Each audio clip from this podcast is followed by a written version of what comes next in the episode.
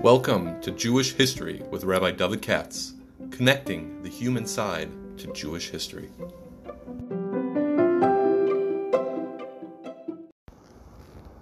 For sponsorship opportunities or to support this podcast, please visit our donate page at www.support.rabbidavidkatz.com. Hi, I'm gonna, as always, snatch some time when I see the window to try to uh, do the biography podcast, for one for the week. And right now, I dropped my daughter off here, and I dropped whatever. I uh, have a few minutes, so I heard this week is Rabbeinu Yonah. That's what I can do. The famous Rabbeinu Yonah Gerona, who, as he probably knows, is Shaarei Teshuvah. And um, here we have a. They're always very interesting, but this one is very uh, strange, perhaps in some respects. Uh, not for reasons you imagine. Benny was a big rabbi in Spain, a Sephardi, in uh, the 1200s. He didn't live a long life. He was in his early 50s when he died, early 50s. And uh, he was the first cousin with the Ramban. Uh, I think the, the parents were brother and sister. If I remember correctly, the Ramban's mother is a sister of Benny father, something like that which means they came from the aristocratic rank of the Sephardic Jews. But I can't use the word Sephardi over here because if you're talking the 1200s, remember, as I've said over and over again, I know some know it and some won't know it even when I say it. There was no Spain, but there were different kingdoms. And uh, the Rabbeinu lived in Aragon, in Catalonia. Uh, and this is something I've spoken about a number of previous occasions. Maybe some of you will recognize it. But he lived in a very interesting period for the following reason. Uh, once upon a time, there was no Jews in Spain, and then there were Jews in Spain, mostly when the Muslims conquered it. And when the Muslims took it over, so Jews moved there from all over the place. And then you have what you call the golden age of the Jews in Islamic Spain, with those Rishonim and poets and, mm, you know, grammar people and artists and so on and so forth. Fine. But then that shut down because in 1150, the Muslims, a different group of Muslims took over in Spain, and they closed down Judaism. That's when the Rambam, Maimonides, was a young boy. So after that, uh, from 1150 to 1492, there's no such thing as the Jews in Muslim Spain. Instead, the Jews in Islamic Spain either had to convert, or flee, or they died. Uh, where did they flee to? So many, many went north to the upper part of Spain, which by that time was part of the Christians. See, the Muslims conquered most of Spain in the 700s, but then the part they left over was like a tumor. If you don't get rid of it totally, it'll come back. And little by little, the Christians, little, steadily, slowly and steadily, over 800 years, 800 years, I say, uh, little by little, we conquered all Spain from the Muslims. So if you're talking at the period I'm in, after 1150, so uh, Spain was more or less 50-50. The upper half was already ruled by the Christians, and the southern half was ruled by the Muslims. If you give it another 50, 60 years, uh, then two, thirds and three quarters even is ruled by the Christians. That's the world in which Beniono Gerona, because he was born in the 1205, 1210, actually, and he only lived to be yeah, 1265, 1264, something like that. So, you know, first half of the 1200s, as we say. And he's from Barcelona. So that's the area that you and I know as the northeastern part of Spain. I've spoken about a number of times. Uh, many famous rabbis came there, from there. Uh, that's what they call today Catalonia, which is a very distinct part of Spain. The language is not your regular Spanish, and they don't like being part of Spain and what used to be called the Kingdom of Aragon. now, listen closely. The Muslim era, the, the, the Jews in Islamic Spain closed down in 1150 when the Muslims turned around and prohibited Judaism. Until then, there had been a certain style of learning among Spanish Jews, what I would call the Arabic style of learning. This is what we call um, the Rif, uh, the Ri Migash, the Rambam, people like that. It's a certain style. I don't want to go into it exactly now, but it wasn't it wasn't exactly the way Rashi and Tosfos did it. They had a certain way, and it evolved on its own from the Arabic world. I might remind you, the Geonim lived in the Arabic world, who put the Gemara together and, you know, edited it and so forth. Now, um, at the same time, there was something called Ashkenaz. These are the Jews in northern France and in uh, German, Western Germany. People like Rashi, the Balitosis. So they're all living at the same time, but they're in very different cultural contexts. So the, I'm speaking now very specifically about Gemara learning, not the other stuff. So the people like the Rambam, as they say before, and, and and people like that, they had one mahalach in learning, and their yeshivas were organized along those lines. Uh, whereas at the same time, in you know a couple hundred miles to the north, in uh, northern France and in uh, western Germany, we call Ashkenaz, a different style of learning had evolved, mainly what you and I associate with Tosfos. Now, the Jews in Spain had one way, and the Jews in France and Germany had a different way, and they usually didn't mish. However, the whole yeshiva world was destroyed in 1150 in southern Spain, in Muslim Spain. I might recall the Rambam uh, had to pretend to be an Arab and then flee the country eventually because he couldn't even pretend uh, until he had run away to Egypt. So it became possible to live as a Jew and certainly to learn uh, Torah in uh, Islamic Spain. So that became only possible in the upper half of the country, in the Christian parts, which are mainly the two big kingdoms of Castile and Aragon. Castile being the central part of the Christian Spain, and Aragon being on the eastern side uh, against the Mediterranean. So, so something interesting happens. Since the old yeshiva system collapsed because of this uh, political change, this uh, religious persecution change, so what did people in the upper half do in Spain? Did they just try to pick up uh, the the ball and say, "Well, this is how I used to learn before we were all ex- expelled from Spain"? Uh, you know, so let's try to keep it up. They could have. After all, the northern half of Spain is close to the southern half of Spain. Moreover, as the 1100s went by and the 1200s, the Christians actually end up taking over, you know, three quarters and eventually, you know, literally, literally 95% of Spain uh, by the middle 1200s. So it wasn't, uh, you know, uh, out of mind. It wasn't out of possible that they would start picking up the Spanish way of learning the, that they learned in the Rambam's time and the Rif's time and all the rest of it. But that, my friends, is not what happened. Instead, something very interesting happened, or Rabbeinu Yonah is a very important part of it, that after the collapse of Islamic Spain, some smart boys from the northern half of the Christian part of Spain, in other words, they said, you know, we can't go any more south to Lucena and the Lakewoods and the Volozhins and the Panoviches that used to be 50, 60, 80 miles from our house in the southern part of Spain because it doesn't exist anymore. So instead of sending one up um, among our own, let's go to the other set of Volozhins and Panoviches and, uh, you know, uh, and whatever you want to call it uh, in the north.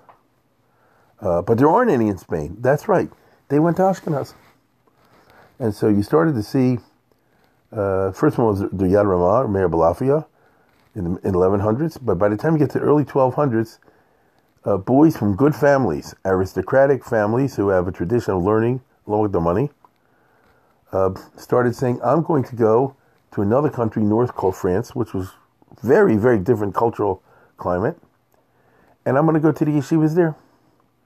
And uh, I'll pick up their style of learning because I hear it's very advanced. It's not exactly the way we used to do it in southern Spain, but it is certainly a, a, a system. And uh, that's what they did. And one of the first people is Yonah Gerona, Rabbeinu Yonah, who as a young man, so if he's born in uh, 1210, so imagine somebody going, uh, let's give him, you know, 15 years old, say in 1225 approximately, you know, something like that. He heads north and he went to Normandy, which is part of Spain, uh, France. It was actually a separate duchy in, in, in France, to Evreux. Now, most of you have no idea what I'm talking about. Evreux is a town in Normandy in, in in France. You, you, you look it up. In Evreux was one of these examples of these small but very vibrant Tosafistic yeshivas. The Tosas you and I use today are really the Tosas of Evreux. You don't know it because it's gone through many, uh, what's the right word, Gilgals. but uh, because one of them was a, was a Belezo Tush, and that became the Tosas Tuk, whatever. But uh, that's a whole schmooze by itself. I don't have time to do that on a podcast. Once in a while, when I go on the road, I do that one. But you have to have more learned and sophisticated audience to appreciate that. you know, the Tosfos we have today, it all come from? Um, and these would be students of the Rashba, not the Rashba, but the Rashba, Shimshon ben Avram of Sens, who's the guy that actually wrote the Tosfos down in the form that we have it today. But in a more precise way, his students included these uh, people that you've never heard of, that they that uh, you see in Tosfos every once in a while, and you see what they call Ibra, you know, Alf Yud Yud Base Resh Alf or something like that. So Pirush Ibra or Tosas Ibra or Moshe Ben Moshe Mashnir Me Ibra, and then, I don't know what it is. It's Evero, you know. It's a well-known uh, town, not large, in uh, Normandy, and all the way, you know, uh, all the way in northern France. Super Catholic, super, you know, not uh, Spanish. So what? And he went up there, and uh, he learned it for a number of years, learned up a storm, and he became Ashkenazed, meaning his soul. Uh, there's no question in my mind that yeah, he wasn't speaking Spanish anymore. He's speaking French or Yiddish or something like that, whatever they spoke over there. and he's picking up the uh, what shall I say, the style of learning for sure from these famous Balitosas that you never heard of, Ramosha of Evero, Shmuel of Evero. You know, uh, they're believe me, they're big players, and uh, I'll say it again, they're Talmidim of the Rashba, not the Rash, but the Rashba. So you know the Rash Mishan. So they're b- big people, and um, he, of course he knows the Ashkenazi way of davening and uh, minhagim and all the rest. Of it. Even though he's not Ashkenaz, he remained what he was, a Catalonian Jew. A Spanish in the Barcelona Girona sense, which is a certain province in Spain. That's who he was all his life. But nevertheless, he ain't your typical Sephardi guy that, you know, uh, Sephardi born, Sephardi bred, and when you die, Sephardi dead. It's a, you know, he went through a period which he learned in a very, very different environment. It's a little bit like these uh, Moroccan and other kids that, you know, went when I was young and young before my time, you went to Mir, to, to Lakewood, and all the rest. Used to see this. So even though they're coming from, uh, you know, Tunisia, Morocco, all the rest they come Litvishized to some degree. You know what I mean? So even though they may inspire him, of course. So that's what happened with him. So he's the first one. After him came a whole bunch of kids, and it's part of a trend. And um, I can't exactly say he's the first. His cousin did the same thing, the Ramban, except in the case of the Ramban, who also lived in Gerona, so they knew each other, they were close friends and so forth. Uh, even though the Ramban is 10 years older and lived 10 years longer. the Ramban lives like something from uh, 1194 to, I don't know, 1270 or whatever. Ben Yonah lived, born 10 years later and lived and died 10 years earlier. But having said that, um, the Ramban also is a, a, Spanish boy who, in his case, if I remember correctly, he didn't go to Lakewood, Lakewood came to him. Reb Nissen Turcotai, who was Reb Nissen of the small, stupid little French town called Turcotai uh, came and uh, got a job uh, as a Rebbe in Spain, and therefore he was mashpia in that way on the Ramban. So here you have a definite trend, which is, especially in Aragon, Spanish boys are learning in Litvish yeshivas, or in that case, those case, Tosafistic yeshivas, and they brought into Spain the Tosafistic style of learning, which means all the, um, what do you call it, the uh, dialectics, uh, you know, im tomar this, yishlomar that. What do you, you have to, steer between two gemaras, or you know, what it says in this place in Shas, that place in Shas, or you know, Minei Bay. The typical things that we see in Tosas, uh, they brought into Spain, and that became the style, the dialectical style that was characteristic of Ashkenaz, but had not been characteristic of Sfard. Now entered Ashkenaz, and that's why in the 1200s, when these boys came home and started their own schools and yeshivas, all the rest of it, they revolutionized the whole concept business and all the famous rabbis that you've heard of in the yeshiva are come from Aragon, from Catalonia, in the 1200s. It's Rabbeinu Yonah, it's the Ramban, it's the Rashba, it's the Ritva, and later the Ran, and uh, so forth. You understand? And uh, and people like that. So these are the meat and potatoes of the yeshivas. And they're Ashkenazi boys from Christian Spain, the northern half of Spain, who went and, uh, as I say, converted mentally to the Ashkenaz way of learning, and then brought it back to uh, Spain and as you know, you look at these Chiddushim of these Rishonim, it's the same Kashish and Tosos, sometimes the same terrace, of course, sometimes not the same terrace. And then that's your job as a Makachir to say, how come Tosos get this, uh, uh, you know, uh, uh, terrace, this Yeshlomer, and the Rashba, or the Ramban, or the Ritva, or one of those people, you know, or Ben Yonah for that matter, uh, gives a different teretz. And then, then you're off to the races. So, uh, is therefore a very important historical figure in this regard. But it doesn't end there. While he was there, he got, shall I say, brainwashed Ashkenaz style in the, in the sense that very anti philosophical, very right wing, very anti Maimonidean. And the Rambam died in 1204. Um, so the Rambam died about five years before he was born. The Moreh Nevuchim was translated around that time, about 1205. Uh, the Moreh Nevuchim had been written by the Rambam in around 1190 or so, uh, which was, you know, uh, let's say uh, 20 years before Rabbeinu was born. But it didn't get out there. It was in Arabic. It wasn't translated in Hebrew for everybody to read until the early 1200s. And then when it hit, it had explosion, the Moreh Nevuchim, the guide for the perplexed. Um, because has all these ideas, which could be strange to a super yeshivish, uh, literalistically minded Ashkenazi yeshiva student, which is what most people are today. Uh, because the Rambam undertakes to give a philosophical and metaphorical interpretation of a lot of things that people don't feel comfortable regarding it as metaphorical and philosophical, even though they don't necessarily take it literally either. You understand? So that's a whole discussion by itself.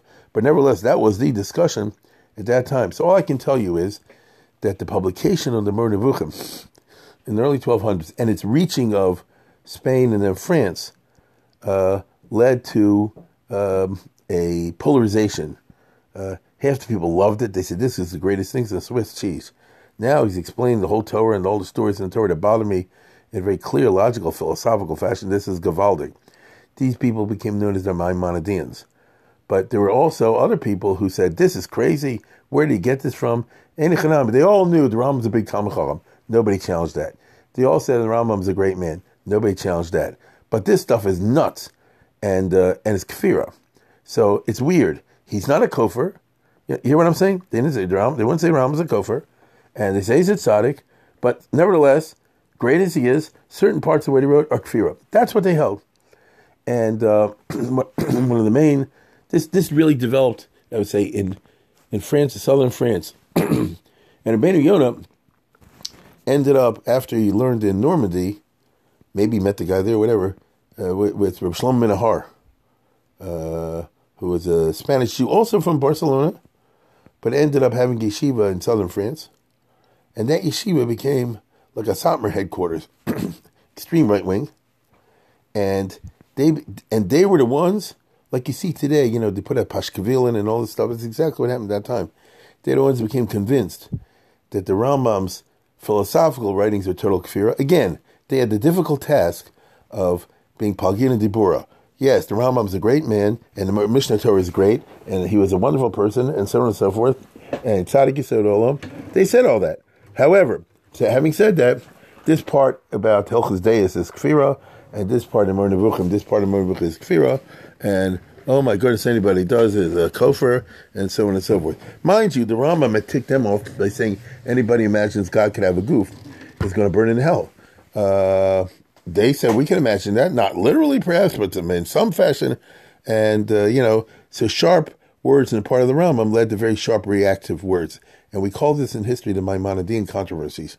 and the guy was smacking the belly button of this whole controversy was the young assistant to the Rosh Yeshiva in Montpellier. And the, the Rosh Yeshiva was Rav Shlomo Nahar, and the young assistant was Yonah, Yonah Gerono. And uh, they became like, uh, you know, like I said, were headquarters for the Pashkevilin. They put out letters, and the Rosh Yeshiva said to Rabbeinu Yonah, you used to learn up north in Normandy, you know all the Ashkenazi Rosh Yeshivas, they'll be shocked if you show them this stuff. So go up there and show them this stuff and get a cherem. And he got one. He went up there. They didn't know much about the Rambam. Let's put it this way: they knew about the Rambam as a great Talmud Chacham, but they didn't know about philosophy stuff, and they didn't understand a bit of it uh, because it wasn't part of the whole yeshiva mahalacha uh, uh, machshava. And you know, the Rambam was coming from an Aristotelian perspective and all that. And so they say, yeah, this is definitely kfira. Of course, or they didn't use the words kfir. They didn't say those words, but they said so. Put a chayrim on it. Uh, and what they meant was very much an attitude that you'll find in the frum world today, which is Of course, you should learn the Mishnah Torah Yom V'Layla. Reb Chaim Brisker wrote on the Mishnah Berurah.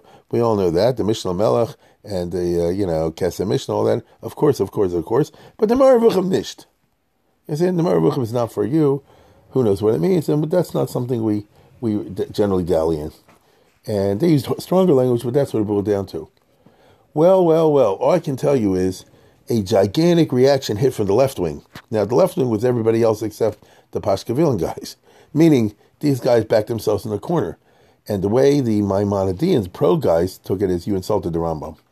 They called them names, which isn't exactly what happened, but nevertheless, it smelled of that. And the reaction was uh, gigantic. And all over uh, the place, starting in northern Spain, they started issuing cherems on uh, the guys that put this out, especially they stigmatized, what's his name, uh, the Rishlomo Nahar and the Rabbeinu Yonah Gerona and another guy you never heard of. And so all of a sudden these guys became infamous. You understand? Everybody's putting him in. Once upon a time, a cherem was considered an important big deal. The Ramban was like in the middle of this because he kind of sympathized with uh, you know the anti-Maimonideans on some points, but in the other, he realized very clearly that it seemed that it's very hard to do, as they say before, Palgina Dibura, you know, to say the Rambam's great, but the ideas are not great and uh, and he certainly liked his cousin, Rabbeinu Gerona, but all hell broke loose. I can tell you that, and people fought, and by the time it's over, nobody knows. There's a lot of legends about this. I got there are a lot of lies and legends about this whole episode because that's what Jews do, and they're famous mices that you hear there and there, but they're just not true. But by the time it's over, somebody caused somewhere the burnings of the Rambam's books by the Catholic Church. Okay, now it's very possible the right wing did it but we don't know that for sure. But everybody thought they did. Everybody thought Rabbeinu Shlomo Nahar went to the Catholic Church and it was malshin on them and this and that and the other. We don't know that from a history perspective, but you know that's what they thought. And uh, oh my goodness, you know he uh, and, and, mind you, the people that were opposed to Rabbi Shlomo Nahar and the others said the same thing. They said he's a big Talmud Chacham, he's a real from guy, no question about it. But on this particular item, he went off the derech. He's nuts and uh, he, he, should be put in excommunication. Same thing with Yonah Gerona, his young assistant.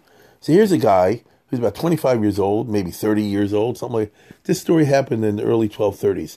So Rabbeinu Yonah was born in um, 1210. He was a guy 22, 23, 25 years old. Yeshiva Hacker, as we call today, uh, who's got his, you know, it probably was writing the Pashkva, right, his, his finger right in the middle of the whole controversy, you understand? And uh, it got really bad. There are many stories that go when one will never know which is the truth, but they do say that the other side was so angry that they burned the books that they were malshin on Shlomo Nahar and they chopped his tongue out. Uh, I'm talking about the Catholic Church. Uh, by the time, because all you have to say in Middle Ages, this guy dissed Jesus. That's all that you have to say. They'll they'll punish you whether it's true or not. you know, you're talking about the 1200s over here. I'm not going to give a history disquisition. The Roman Catholic Church was in an anti-Aristotle mood in the early 13th century because of the Albigensian crisis. But that's not for here or now. But they were very predisposed to hear Tainas against an Aristotelian pre- uh, presentation of cosmology and religion. Be that as it may, the whole thing ended up in a terrible mess. And uh, there is a story that's widely believed. I don't believe it. It's in one book called Tagmuli Nefesh from Mahila Verona, where he says that uh, as a result of all this, Beniono de Charota, and he publicly apologized. He went around from community to community all over Spain saying, uh, I sinned against the Rambam, and uh, heaven forgive me, and that's why he wrote the Shari Chu and all the rest. That's a bunch of baloney. But it's a good story. He was going to go to Eretz Yisrael and all the rest of it. Now, having said that, I don't know, I wasn't there, but the, the, the, historical records don't seem to bear that at all. It's just one of the really good stories for a Pirche or something, you know. Uh, rabbis like to use it in uh, blogs or whatever, but uh, it's a vivid story. What actually happened, as far as I can tell, and that's all you ever get with me, as far as I can tell, is that um, here's a guy who was, like I say, 20, 20 25 years old, Ramiano Yadagrano. Uh, this stuff happened in the early 1230s, so he was in his 20s. Uh, once all this blew away, he says, I'm out of here. And he returned back to Spain, to Barcelona. Uh, which was a thriving Jewish community. He got a job in a local yeshiva uh, because everything I just told you is taking away from the fact that mainly he was a Gemara learner. you know, in other words, mainly was a Shibishta type guy, and mostly what he learned in Ashkenaz was just, as we call today, Gemara Shitosis. In other words, the Tosafistic analysis of the Gemara itself. So Rabbeinu Yonah was an Iyun guy, you know, not a Bekias guy, Iyun guy. And he was, for the rest of his life, uh, a Rosh Yeshiva. Uh, so he, here's a story that happened when, let's say he's 25, and he died at the age of uh, 53. So put it together, you know, not even 30 years like that. The only thing is that his reputation was such that eventually he got an offer for a better yeshiva position or a rabbonis position, and that was in Toledo. And uh, that's where he went, and that's where he spent the rest of his life. So he was in Barcelona, which is in Aragon on the Mediterranean Sea, and then he was in Toledo, uh, which was the capital city of Castile, which these are two important, very important Jewish communities. Now he's somebody came from a wealthy family, from uh, the Germans called Bildung Besitz, you know, an aristocratic Jewish family in the sense of learning and money and all the rest of that. Uh, that is true, no question about it. And on the other hand, he was Rosh Rubin learning. So if you want to really know who Rabbeinu Yonah was, you got to do um, his Lamdishas for him, which have not survived. So he's a big Maggid Shiur. The only one I know of is the one in Bava Basra, Elias Rabbeinu Yonah, which I remember from the yeshiva days. I don't think I've looked at it in 20 years. Uh, but you remember Elias Rabbeinu on Bava Basra, uh, you know, it's Alios because after he does the sugi, ha'olam he called Varenu. What's the bottom line? What's the sikum of the sugya? So ola ola ola is Alios to Yonah. But I believe he wrote a Hoshas, or something like that. That's what they say. Um, and his students included all the big Rosh that came afterwards, you know, as far as that's concerned. And uh, therefore, his main thing was the learning. We've all heard, you know, you look in the back of the Gemara, what do you call it? Uh, Talmidi Rabbeinu, uh, what is it called? Tal- Talmidi uh, Rabbeinu Yonah, you know, in the in, on the Rif and all that sort of sort of thing, like on Brachas, you know, places like that. So those are halacha and learning. They're not, uh, you know, philosophy and all the rest of it. On the other, so so I just want you to understand. So we're dealing with a person who primarily was in learning. I think part of the reason that he backed out of the world of Pashkeville and politics is that when you bite, somebody bites you back. Uh, when you write a Pashkeville, they can write one about you.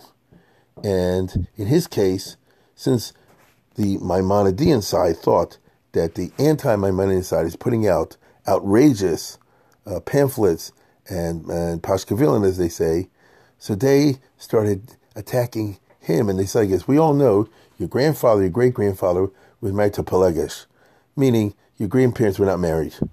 Now, uh, this and, and this drove him crazy. And the Ramban got involved. And he said it's not true. And we made a chakira. It's not so. You see, he touched a button. So it must have been something back there in the woodwork. Uh, and uh, this touches on the fact that uh, this is, I won't say it's unique to Spain because unfortunately it wasn't. But in Spain, because you had the Muslims, and the Christians, and the Jews, and everybody submitted, and this conquest and that conquest, he had a big problem with the uh, morality and the immorality in in the Jewish communities in Spain. Of course, the and the Geisha communities. I'm only interested in the Jewish communities. And all the way through all these centuries, he always had a big problem with like uh, what they call pilagshim, which means, well, in English, a concubine, that doesn't mean anything. Pilagshim is a loaded term. It can mean a Jewish girl, it can mean a Geisha girl, it can be shiksa. Okay, either one. Depends how and when it's used.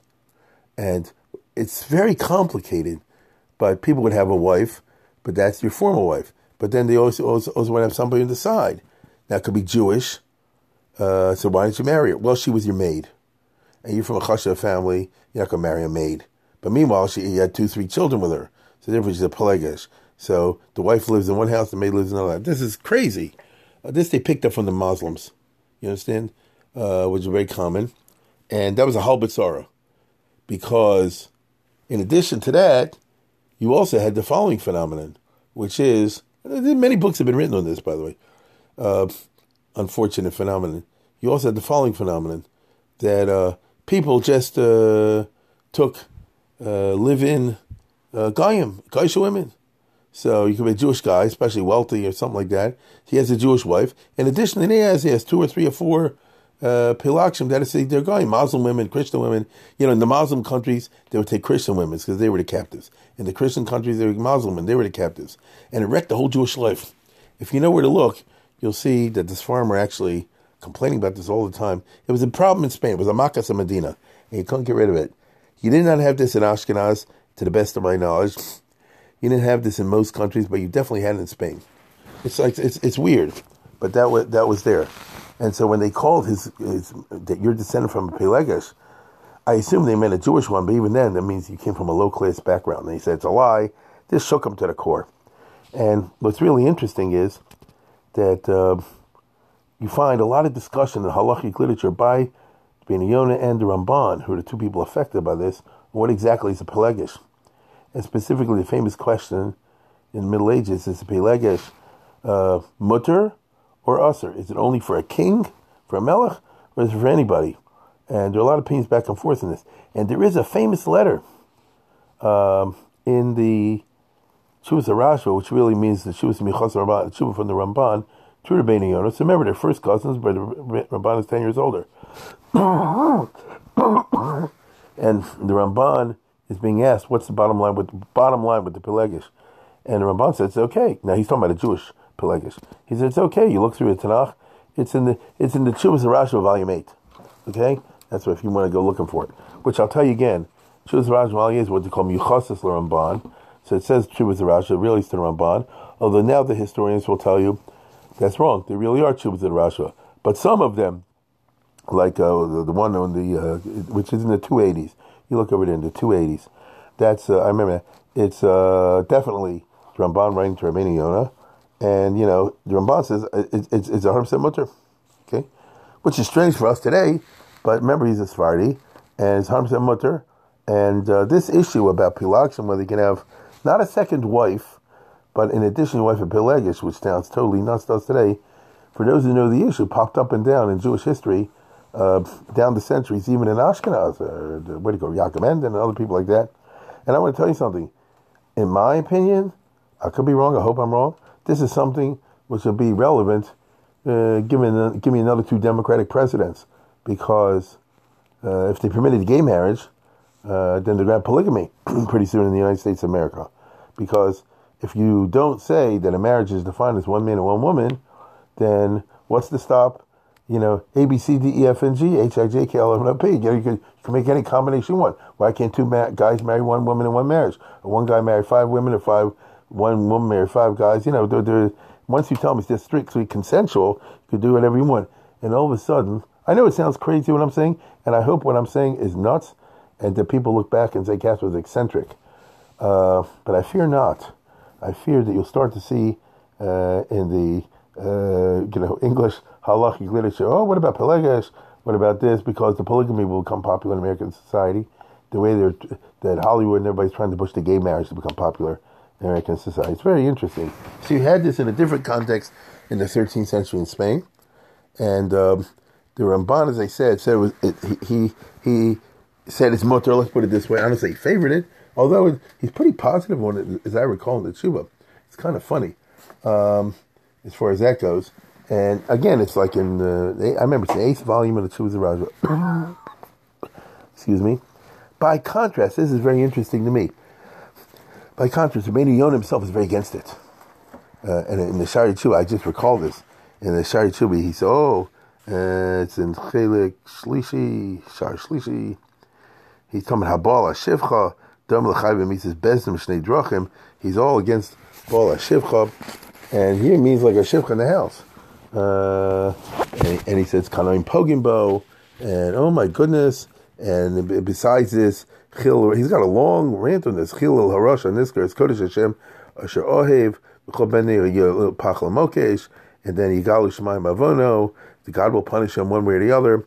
He's very strongly against it because this is a hot button item, hot button item in his time. It's just kind of interesting. the Rabbeinu Yonah, uh, therefore, became known in the super yeshivish world for his lumdus, uh, as they say you know, in the back of the brachas and such places, and Eliezer and Yonah. However, that's not what, what, What's funny is here's here's Mazel, the luck of the uh, publishing world. That's not what put him on the map. Most people have never heard of Elias Ben Yonah. I don't think so. Uh, and if they have, they never looked at it. Uh, so, what is it? He wrote a Musar book. He was into Musar. Now, I want to be clear. This is like Rabban Kotler. Musar is important to him, but that's not the Ikar.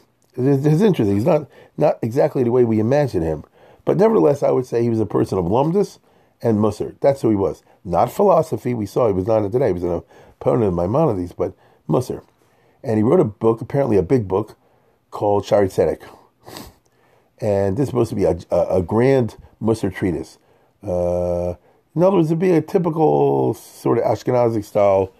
Uh, I would, in my opinion, I'm guessing it'd be something along the lines of a gigantic Orchos Chaim or something, something like that. Maybe I'm wrong, but something like that. What's interesting is most of the book got lost. Only one chapter survived. The chapter survived Shaarei Teshuvah. this little book put him on the map. And anybody who's ever heard of Benina, I think, uh, knows from the Shaarei Teshuvah. That's what I think. Um, now, maybe you're one of the unusual people that you're into Sefer Mishlei with the Pirush of Benina. He's got one of Mishlei. I don't think that's such a popular. I mean, I don't think the average person learns Mishlei out there. He does have one of Pirkei Avos, and that one's a little bit more known. But in my opinion, especially anybody who's ever been through any kind of yeshiva, it's the Shaarei Teshuvah because they make you have a Musar Seder. There's three famous books from the Musar. It's the Shaarei Teshuvah, Mesillas Yesharim, and the Orchas Tzaddikim. Isn't that right? When I was young, like many, I couldn't stand it. Yeah, you know, you went through the menu with your dad. used to have a half hour or whatever. I don't remember how long in there Israel. And it, you know, I did my share of Shaarei Teshuvah and this and that and the other. It didn't, didn't mean anything.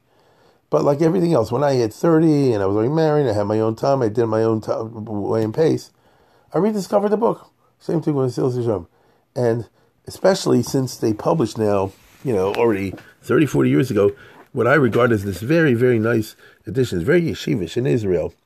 Um, you, you've seen it's all Menukad, it's got Pesach Hashar, it's called. And I remember it's an anonymous author that Rav Shach says on the front, doesn't want to be known, but it's a good pierce. And it is uh, because it's very minimalistic. And then I said, well, I just discovered an interesting book. And I've gone through the Shai a bunch of times since then from literature point of view, meaning it's interesting, Musar Sefer, just to see. The best part, and right now, for example, tomorrow night, uh, once a week, now it's the winter, so I have a, a like you said, chabur or whatever at my house with a couple of guys we do Shai at this part, at this particular time of the year. It's not what we do all year. Now you might say like this, wait a minute, that's for the Chodesh Elul. And you're right about that. There's no question about it. Shari is usually associated with pre Rosh Hashanah. That's true. However, not exactly. I'll tell you what I mean. The Shari has like four parts, isn't that right? And the first two parts about how to repent and, uh, you know, like I say, Chodesh El type stuff, and how Yago and Anocha and all this kind of business, um, which are the mechanics of the repentance process. And he's pretty eloquent. You know, he's a very good writer as far as the style goes. It's not something that lends itself easily to translation because he's elegant Hebrew. So once in a while, his Hebrew is a little too elegant unless you have a good pierce at the bottom because he has these turns of phrase which don't work in English. But anyway, forget that.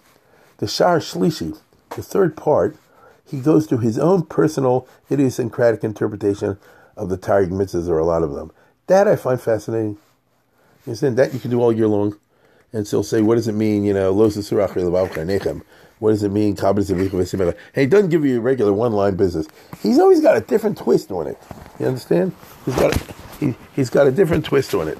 And uh, it's uh, what can I tell you? I found it very, very interesting, and I still do. And uh, this put him on the map. So here's a person who was a big Rosh Yeshiva, and his Musar book is what made him famous. It's funny how uh, how the world goes.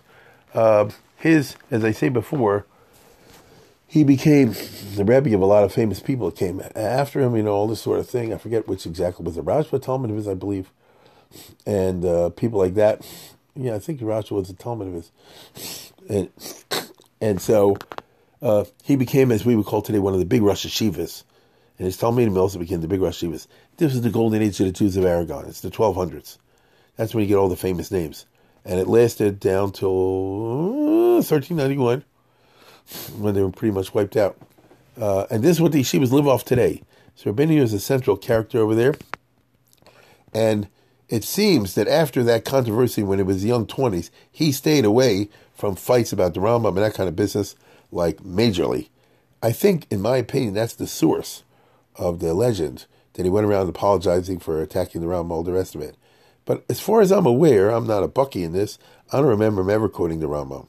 Certainly not in the Shaarei Teshuvah, uh, which is kind of interesting, you know. But on the other hand, he didn't want any fights in the machlokas because everybody got messed up uh, uh, from it. I think this business with the uh, Pilegesh was bothering the family's reputation for years afterwards, and the Ramban strongly condemned those who did that. And uh, so here you have two cousins, uh, and not only really cousins, but I think their kids married, if I remember correctly. So the two cousins, Ramban and, and Rabbeinu Yonah, both from the same area. Obviously, there was something in the water at that time that you had uh, the growth of some really profound uh, individuals. The Ramban took a turn for mysticism, did he not? For Kabbalah. I don't see this in the uh, Rabbeinu Yonah. He took a turn in Ashkenazic piety. And the Shari too smells a lot of the Ashkenazic piety, but in the elegant, very elegant Hebrew of the Spanish style. So it's a very nice uh, blend in that regard.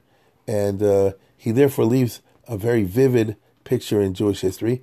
He was, if you're a historian, you want to know what life was like in Spain at that time, you can read the Shaarei Teshuvah. He blasts the Olam constantly. And you can find all the sins Spanish Jews are guilty of, including the one with the Pilegesh and all that, uh, in the Shaarei Teshuvah. Uh, my goodness, he he uh, is no uh, sparer of, uh, you know what I mean, insults. He, he does all that. But he did it because this is the community in which he lived. And uh, there, the 1200s was not a bad time in Spanish history, particularly, but the Jews always lived on the, on the edge of a sword, and uh, he was part of that era. I think I'll close it down here.